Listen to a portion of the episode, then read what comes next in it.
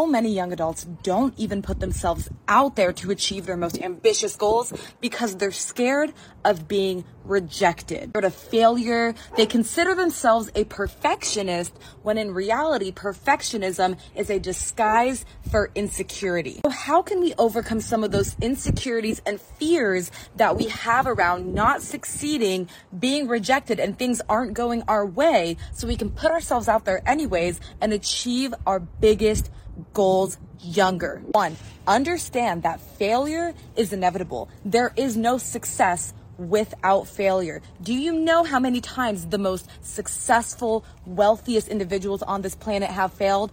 Every single day, more times than they've succeeded. And I also want you to remember this. You are one conversation, one decision, one opportunity away from a completely different life. So if we shift our mentality to, I am going to achieve my goals so quickly as fast as I can and I am right around the corner from achieving them, we are going to get our butts moving and make progress happen faster. A lot faster than if we were like, oh, well, I'm young and usually it takes a decade or 10 years to really build the life of my dreams or achieve my goals. So I have time. So I have the opportunity to procrastinate and slack off. No. If you truly begin to cultivate the mindset that your goals are a lot closer than you think, you're going to get your butt moving and you're going to be in a hurry to make it happen. And you'll start to realize that opportunities come your way when you put yourself out there because you really are one conversation away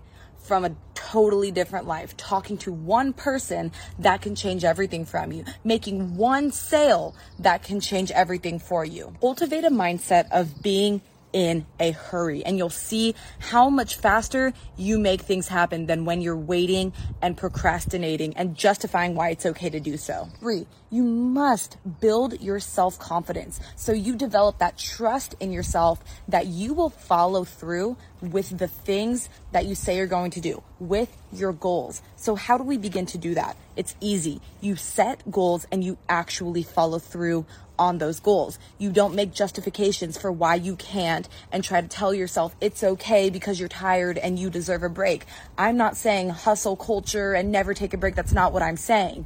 And by twisting words like that, could potentially be another justification for why you're not taking action. If you say you're going to wake up at a certain time, if you're if you say you're going to exercise, do it. Now following through can be incredibly difficult when we're playing with our mind and everything that gets in the way. That's where the habit loop comes into play. I've talked about this many, many times on my TikTok page before. I'm not going to talk about it in this video. The habit loop and the most effective way to set and achieve goals. When you actually start to put this into play, you will see that immediately you will reap the benefits of following through with what you say you're going to do because you get that burst of dopamine after achieving a tiny goal. Then you've told yourself, I can trust you. I put my faith into you and it builds your confidence. This video is getting kind of long. If you want me to go more in depth about this, comment down below your specific questions or consider checking out the waitlist for my online program launching in June, Life After High School. Go to www.lifeafterhighschool.us to learn more, where I take my students through a 10 week program on how to set the foundations they need after high school into their college years and beyond to be successful and set themselves up on a path to early financial retirement.